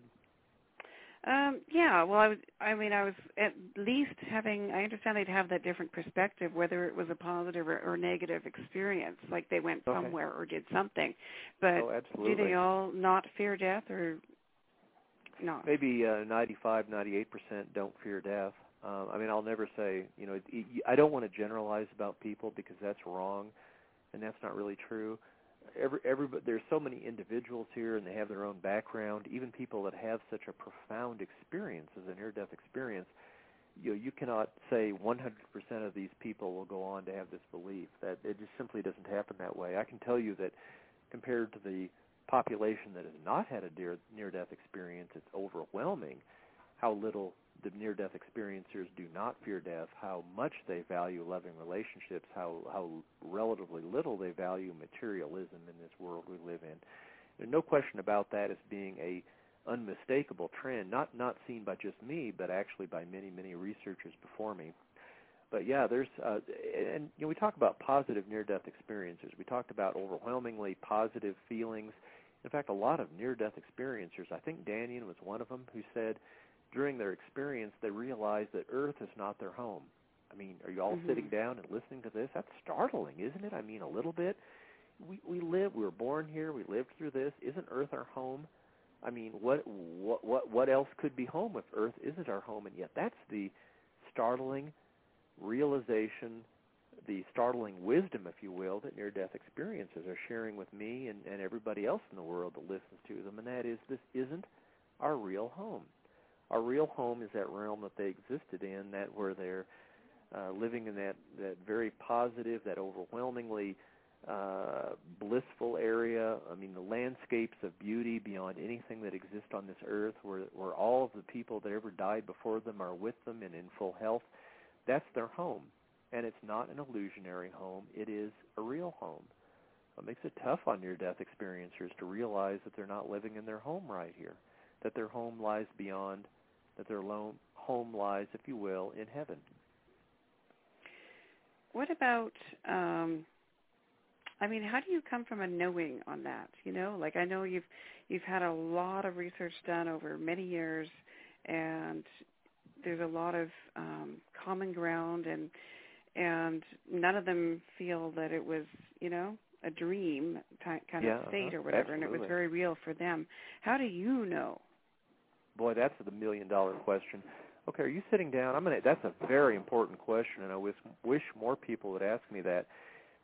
You and probably all of your listeners of saying, "Hey, this is really interesting. Here's a physician. Here's a guy who's listened to over 1,000 near-death experiences, and he's not talking using words hypothesis or possible or probable. I seem to be using words that express a knowing, and you're very intuitive to pick up on that, and very correct, I might add." I seem to be talking as if I have a sense that, that this is deeper than just simply wishful thinking or, or possibilities, and I'll be very glad to address that. I guess you have to take a step back and know me. I mean, you you hear me talk like this, it would be hard for you or others that are listening to this program to understand that Dr. Long is a very evidence-based physician. I make my decisions based solely on evidence. I want to say, I mean, prove me is my mantra prove it to me. Prove prove to me that that is the way things are, that that's the way things really exist. And in the event that you can't or won't prove it to me, I don't I don't believe it. And so based on that background, which I have felt and continue to feel to this day, I have looked at the evidence of near-death experience. I have looked critically at how much can I believe these out-of-body experiences, how accurate were their observations in the out-of-body state, medically speaking, from my own medical background, how accurate were their observations of their own resuscitation? I'll give you a hint. It's not like what you see on TV. it's different. I've lived it in the real world. I know how it really goes. And that's what the near-death experiencers describe. Well, what about when they, like the first near-death experience I experienced, how accurate are their observations even away from their own physical body? How do you know? How can you verify that? I've gone through this hundreds of times. I've, I've made a formal study of this using the best scientific methods that I possibly can and a variety of other aspects of near-death experience. And so the short version of this, by the way, I'm writing a book, and you're one of the first people to hear about this, where I'm going to go into this in detail. And I wouldn't believe just my comments without seeing it in detail myself either. But believe me, what I'm going to document in this book, we're using the best scientific methods that I possibly can, scientific methods accepted by any serious, credible scientist anywhere else in the world, I have documented to my own satisfaction and the satisfaction of, I think, vast numbers of other people that near-death experience is for real, that this stuff really happens. Consciousness does apparently leave the body, that what people see, hear, and use basically all their sensory organs, and actually a sixth organ, that being intuition, when they're in the out-of-body state, is for real. Their life reviews for real. It's realistic. Uh, occasionally they see future visions of what will be expected on Earth in the future. Hey, Dannion did that too, by the way, and I'm sure he shared that in years gone by. Uh, from the, the near-death experiencers I've studied, this appears to be startlingly for real. So the bottom line is near-death experience is for real. You don't have to take my word, and you don't have to take it on faith. When the book comes out in a year, year and a half, read it, decide for yourself. Okay. Well, we'll have to get back on the show when that comes out as well and and talk some more about that. But oh, I'll, couple, I'll have plenty uh, to say then. Believe yeah. me. Um, who do you know been dead the longest in all of these different studies? Okay, I'm I'm going to take a step back because as a physician, I've actually had direct communications with people that have. Oh boy. There are some well popularized near death experiences where people purported that they were dead for over a day. I'm not going to name names, but I will say I'm skeptical about that. Um, you know, first and foremost, reality. I have talked directly with physicians who have, have done research articles about people that have been dead, especially children, for 30 minutes or more. Predominantly people that are dead 30 minutes or more and are successfully resuscitated at least years ago were children, and very often they were drowning accidents in ice water. They'd break through ice and and their body was cooled almost immediately from being in ice water and and they had the ability to apparently not be able to breathe or or they have their heart stop for half an hour or more and were successfully resuscitated with minimal or no neurologic damage. However, there's been some recent efforts at resuscitating people and it was actually done at the University of Pittsburgh interestingly and, and potentially some other centers where more and more, just within the last several years, they're resuscitating people that have apparently been clinically dead for over 30 minutes, even adults, and not necessarily those that had their life-threatening event as associated with ice water drowning. Now, what's really, really interesting about this is that we're going to have more and more of these people have near-death experiences. In fact, there was a interesting TV show, and I won't mention the channel, but they were talking with me about this near-death experiencer who, you know, went through these uh, really, really, truly cutting-edge resuscitation efforts where we're getting people uh, turned back and brought back to life, whereas even five years ago it would have been considered impossible. And of course, more and more of these people are going to have near-death experiences. And so, it, you know, as best I can tell, you're an adult. Um, your chance of being resuscitated successfully after no heartbeat and respiration for 30 minutes very, very small, but not zero, and a lot better now than it was five years ago you get out beyond an hour, almost certainly zero. So, mm. but that's uh, medical science advances on. If there's one thing I respect as a physician, we're getting smarter and more knowledgeable and more effective in how we administer our medical practice day after day, week after week, year after year. We've got you've got a better chance of having a cardiac arrest and being resuscitated today than you ever had before, and in the future, an even greater chance. And a lot of these people will have near-death experiences has anyone tried to this is kind of an obscure question, but it's just coming to mind as you're talking. But has anyone tried to, kind of like in that, you know, movie Flatliners? I don't know if you ever saw it, but has yeah, anyone tried it. to induce the induce oh, the experiment? Gosh, if I had a nickel for every time I've had to talk with them, no, no, no. uh, yeah, sure, yeah, yeah, yeah. Um, number one, uh, okay, you, you got just a couple of minutes for me to respond to that because that's an important question. Gee, if mm-hmm. you you go to a wondrous realm, you learn all these great things, you have great after, after effects. Shouldn't we all be inducing near-death experiences? Number one, suicides, people that try to take their own life, they try to die by their own hand. What do they learn? What wisdom can we learn from their experiences? Well, gosh, I've only studied a few hundred of those over the years gone by, you know, coupled with the research of a vast number of suicide NDEs, near-death experiences by my research colleagues. Let me tell you and every listener, the first piece of wisdom that comes from suicides that attempt suicide and have a near-death experience is they quickly learn as part of their experience that they made a huge mistake, that suicide is wrong. In fact, the substantial, the overwhelming majority of people that have a near-death experience as a result of suicide do not try suicide again because they understood from their experience that's wrong. They're here on earth for purpose. Their life has meaning. And under no circumstances will they try to kill themselves again. So that's really critical. But number two, I've been approached by, shall we say, too many uh, media moguls who say, gosh, wouldn't this be great? We can induce a near-death experience or someone nearly die and see what happens. Me, and consistent with all other ethical near-death experience researchers, will have nothing to do with anybody that tries to induce a near-death experience and then tries to make a media topic of it. And in fact, we will see to it that they are prosecuted legally and that they are prosecuted to the fullest extent of the law through civil action to make sure that that is discouraged. You do not try to take your own life. Yes, near-death experience is wonderful. It's glorious for the great majority of people, but it is a gift. It is not a gift that we can choose to try to achieve. It is something that happens serendipitously as a consequence of an unexpected, unplanned event. And anybody that crosses that line, me and a whole bunch of near-death experiencers stand ready to, near-death experiences, near-death experience researchers we stand to come down on like a ton of bricks if anybody crosses that ethical line. I hope I'm clear on that. Yes, and it's always good to mention. You know, I years ago I was interviewing Dr. Lee Pulos, and we were talking about how many people had been struck by lightning and come back with psychic abilities, uh, Dannion yeah. included. And yeah. uh, you know, That's, we had to do the same kind of disclosure, kind of you know, disclaimer on the air. Please do not go and electrocute yourself after the show. Thank you very much. But yeah, there we go. you know, it comes to mind as you're talking, so I'm glad we got yeah, that I, out I wonder the if they were quite as eloquent as I was, or as forceful.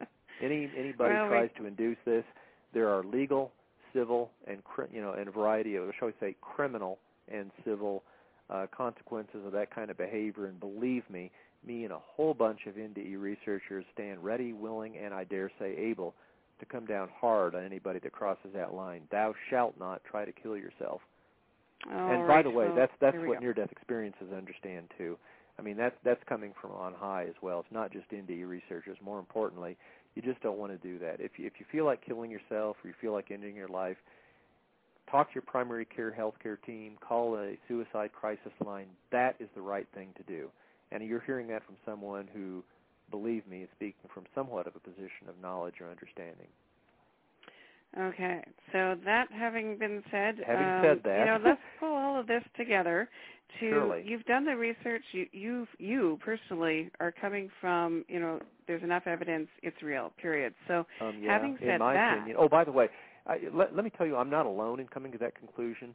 Virtually every person who has a near-death experience has the same conclusion I have. They just happen to come to it a lot quicker. Not Mhm. kidding. Near-death experience is for real. Ask anybody who's had one. Well, you know, what does this mean in the big picture of the meaning of life and all of that? Let's pull it together to that place. What do, what is your theory on that now? Oh, I don't have a theory. Can I be less than humble, please, please? Okay. Please I will do. I would. I would be anyway. I'm kidding. No, I, I, I've heard so many people. We studied this. We studied near-death experiencers come back and they have some insights into what we're doing here on Earth. I'll answer that. It happens to do with lessons of love. It happens to do with relationships, especially loving relationships, and very typically loving relationships with their family and especially children. That seems to be one of the dominant reasons that people are aware that they need to return from the heavenly realms back down to earth to continue to live their life. By the way, that's not hypothesis. I'm not guessing. That's my conclusion from vast numbers of near-death experiencers and totally consistent with the findings of multiple other near-death experience researchers. This is factual. But above and beyond that, I mean, the, the overwhelming message is that if you want to judge yourself in some way, judge yourself as a beloved child or childess of God, because believe me, I hear that ad overwhelmingly consistently. That is what we all are. We are beloved beyond what we could possibly know, what we could possibly understand, or even believe in our earthly existence. But it's true that our life is meaningful, purposeful, and has direction and and lessons for us and value for us that is vastly beyond what we could possibly know with our day-to-day normal earthly existence. I mean, this is this is the big amazing thing. Wow, I had no idea. You know, as a doctor, you're born, live, die. Oh, whoa. Boy, did I learn when I studied near-death experiences. There's a whole new universe to this. There's a whole new reality and it's very very positive and good. It's very very much a part of why we're here. So, you know, we're a couple of minutes to the top of the hour, and a lot of you're talking to, you know, you're preaching to the converted in some form already, because at least in theory, you know, a news for the soul listener would already be aware of themselves being more than the physical, Yeah. and thusly on the, you know, seeking path in life, in this life, in this place. Um, you know, trying to kind of bring that into a place where you know, I want to know. I want to come from knowing, and they want to come Okay. from knowing. You know, Good. So do I. yeah. Now you're yeah, preaching to the choir, that being me, but go ahead. Yeah, you know, because cause when like News for the Soul is all about empowerment and coming from direct experience, and you know we've covered that we aren't going from direct experience in that way. So how can we assimilate this information and really know? Right. Oh, that's a really good question. How can you really know? How can you go beyond faith and say, I get it, I understand this? Number one, talk to as many near-death experiences as, you can. Listen to this show. Every single time it's on, there's, I'm sure there's going to be near-death experiencers in the future. Are you hearing me, listeners? This show will, will bring you the original source of data that you can decide. IANDS, the International Association for Near-Death Experiences, has uh, near-death experience groups all around the world. Look them up, iands.org. Um, go listen to these people, talk to them, ask questions, be as critical as you want. Uh, go to the website that I have developed and that uh, you know my soulmate Jody has developed, nderf.org. Read any one of the uh, thousand, over a thousand experiences posted on the website, and, and, and join the bulletin board, and and be as critical as you want to be. Ask questions, be skeptical in your own way and in your own time, but believe the evidence. That's all I ask. There we go. Well, we are at the top of the hour. Dr. Jeffrey Long, thank you so much for taking time out to talk to us today. It has been a sincere pleasure. All right. Well, I hope uh, we'll do it again soon and keep us in the loop with your upcoming book and such. Wonderful stuff. And uh, I want to know. I'm going to be looking more. And, you know, who knows? Maybe we can do Near-Death Story of the Week segment on News for the Soul. That would be lovely. the stories they have to tell. So there we go. Thanks everybody for tuning in. This has been News for the Soul with Nicole Whitney. Visit us anytime online at www.newsforthesoul.com, where you can listen to all our previously aired shows at any time and so much more. Have a great week, and remember, what you focus on expands.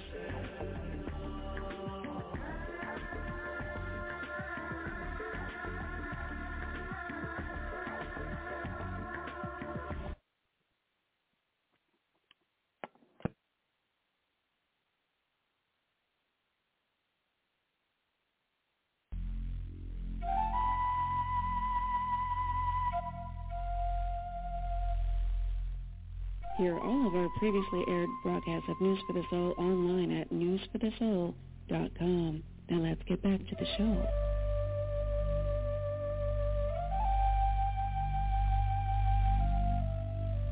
And we are back. Happy Friday. I'm Nicole Marie Whitney, founder of News for the Soul, life-changing talk radio from the uplifting to the unexplained, now in its 23rd year, and boy, are we busy this year. Right now, very excited to introduce you. Well, I don't need to introduce but you will remember him. Best known for his Golden Globe nominated role in the series Happy Days, Anson Williams is also an award-winning television director, writer, producer, and entrepreneur. We're going to talk to him about how he's contributing to the front lines during this coronavirus episode on the planet. Let's welcome, you know him as Potsy from Happy Days. Can you believe that was 45 years ago? My God. Anson Williams, welcome to News for the Soul. Well, thank you. Thanks for having me on. Yeah, I think I think it was like four or five years ago, right? right. Times ten. yeah, that's quiet, crazy. quiet, please. So where um whereabouts are you you're in California. How's it how are you faring there with all that's going on? Well, uh, you know, pretty much like everyone else, it's a hotspot. And Mhm. uh, you know, we're following uh the protocols, you know, social distancing and uh and the mask and and you know and uh, wash your hands and sanitize all that. Yeah. So it's been it's been uh, it's it's you know like everyone you get a little you get a bit of cabin fever, but it's also uh, Yeah. it's also interesting how much you you begin to restructure too and priorities change quite a bit. It is indeed, yes. It's a transformative time. Very interesting It things is. are come out of this. Very interesting. It is. Um, so I was pleased to see how busy you've been since um, Happy Days, all the writing and directing you've been doing, but also I want to talk to you about the product you created and how that came about. What's in, um, I've always been entrepreneurial. Uh, you know, finding finding voids and filling them, and and um, my uncle, he he actually uh, was my second cousin, but I've called him uncle ever since I was born. Was Dr. Henry Heimlich who created the Heimlich maneuver, Oh. and uh, he had a great great influence on me through the years. Uh, a selfless, giving man, and uh, and just to show you, I mean, like today, I'm. Would you rather be, you know, you, would you le- would you rather have a legacy as a movie star or a legacy as because you live si- lives are being saved every day?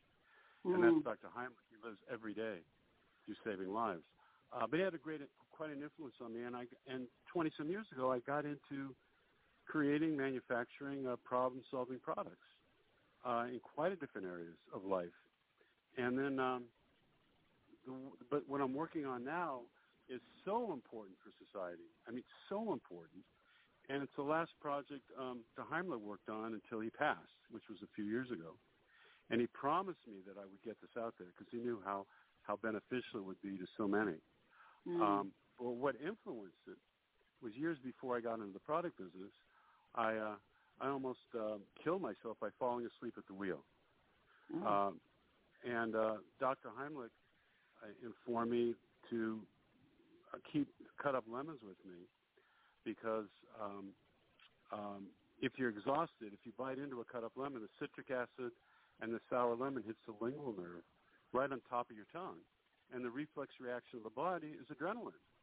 You're up, you're alert, nothing in your system, nothing to hurt you, nothing to screw up your sleep pattern, a natural way of body waking the body. And Wow. uh, very old science, very old science. And I did that. I did that for years and never had the problem again. And then a few years ago, when we started reading up on um, how catastrophic drugs and driving is in this country, I mean, it's it's it's right under guns. There are more deaths, more tragedies uh, than drunk and medicated combined.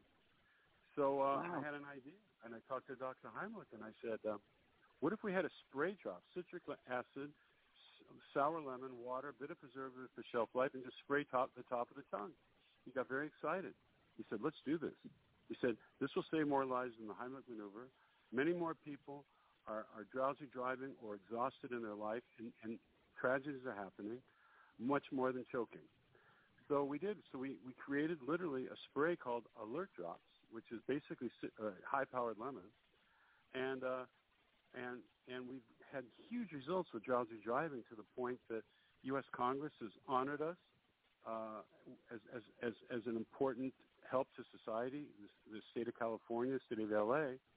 But as we were going going forward with this, we found out it helped much more than drowsy driving. Anybody that needed to be alert, which are millions of people, entertain. It's all huge in the entertainment business because of these long hours. Huge Mhm. in the medical communities.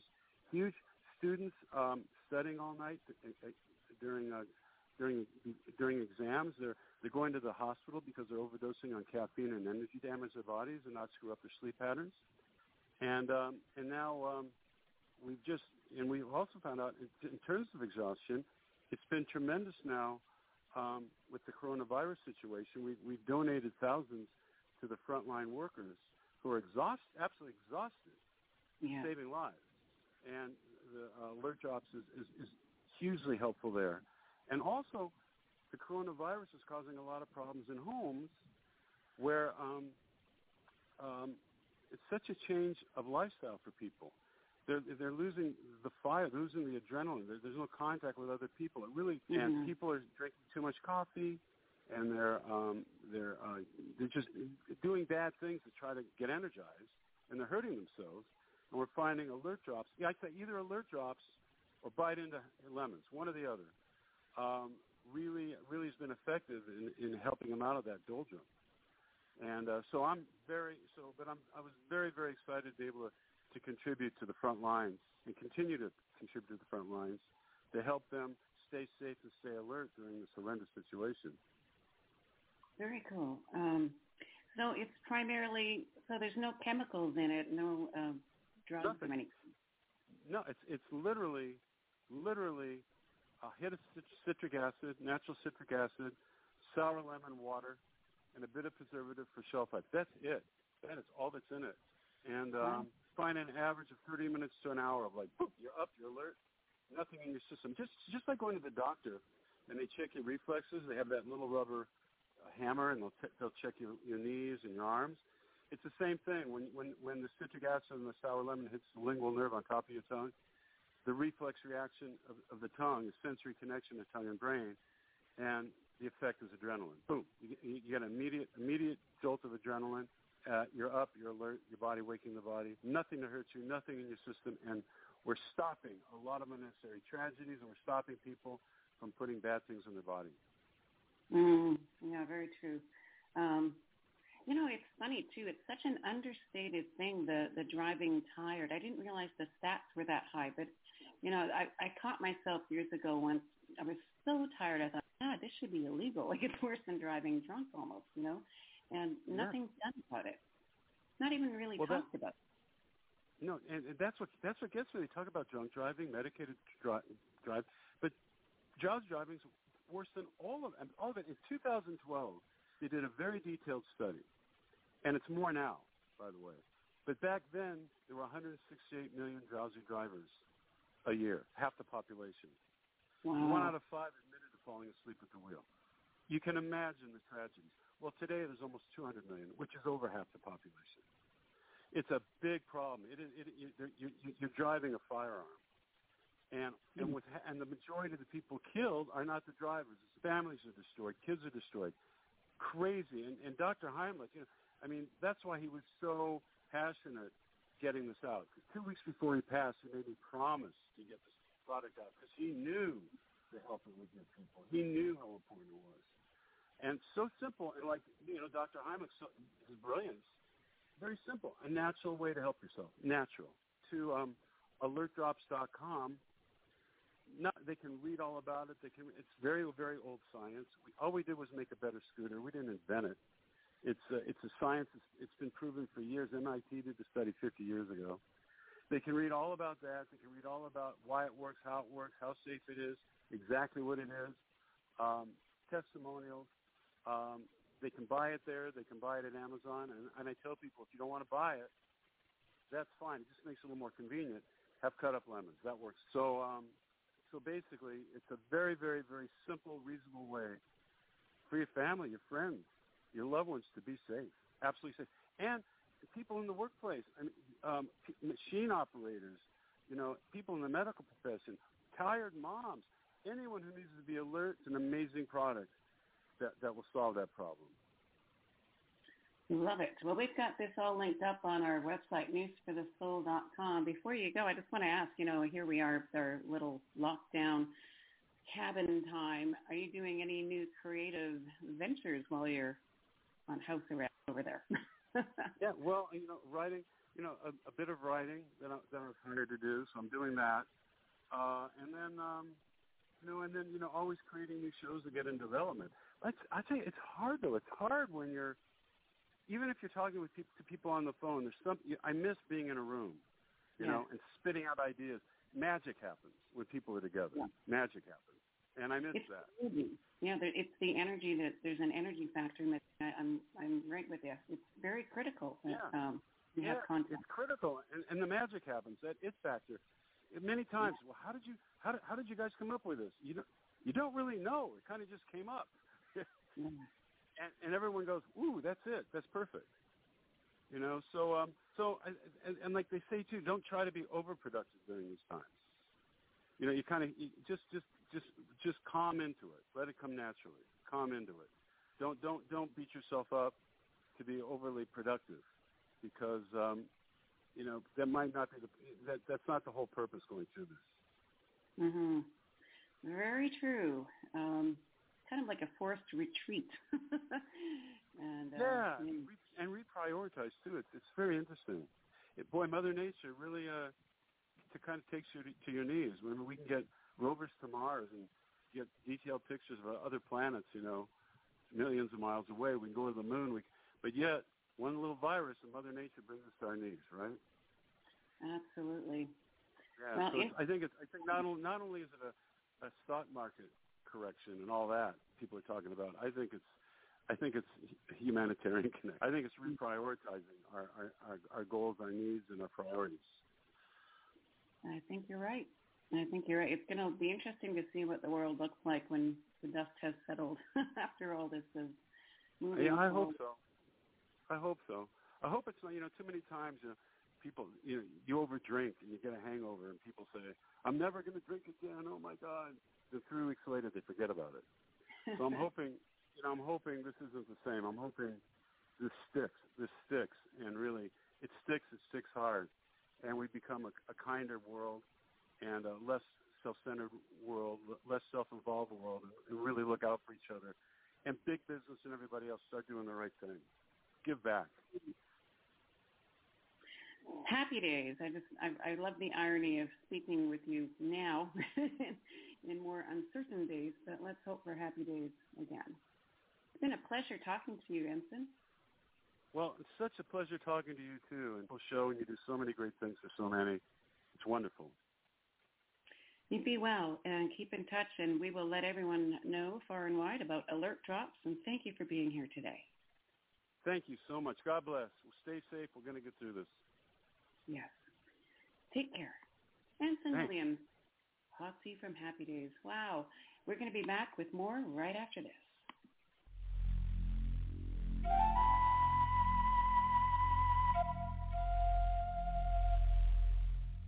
Hear all of our previously aired broadcasts of News for the Soul online at newsforthesoul.com. Now let's get back to the show.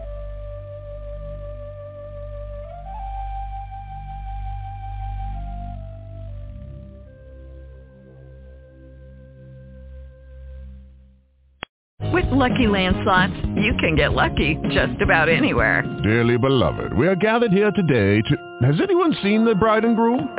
Sorry, sorry, we're here. We were getting lucky in the limo and we lost track of time. No, Lucky Land Casino, with cash prizes that add up quicker than a guest registry.